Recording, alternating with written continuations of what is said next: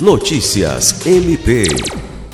O Ministério Público do Estado do Acre participará no próximo dia 12 de março de uma ação nacional promovida pela Defensoria Pública em todo o país. Em cada estado serão realizadas sessões extrajudiciais de mediação, conciliação e atividade em educação em direitos. A ação executará o projeto Meu Pai Tem Nome, voltado à efetivação do direito fundamental ao reconhecimento de filiação.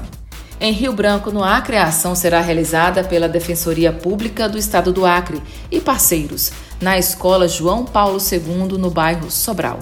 Para tratar sobre a programação, o assessor especial da Procuradoria-Geral Adjunta para Assuntos Administrativos e Institucionais, promotor de justiça Dayan Moreira Albuquerque, se reuniu nesta quinta-feira, dia 24 de fevereiro, com o coordenador do Núcleo da Cidadania da Defensoria Pública, o defensor público Celso Araújo Rodrigues.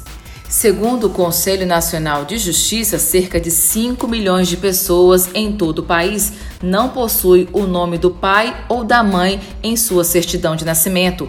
A ideia do projeto é trabalhar para tentar reduzir esse número com o apoio das instituições.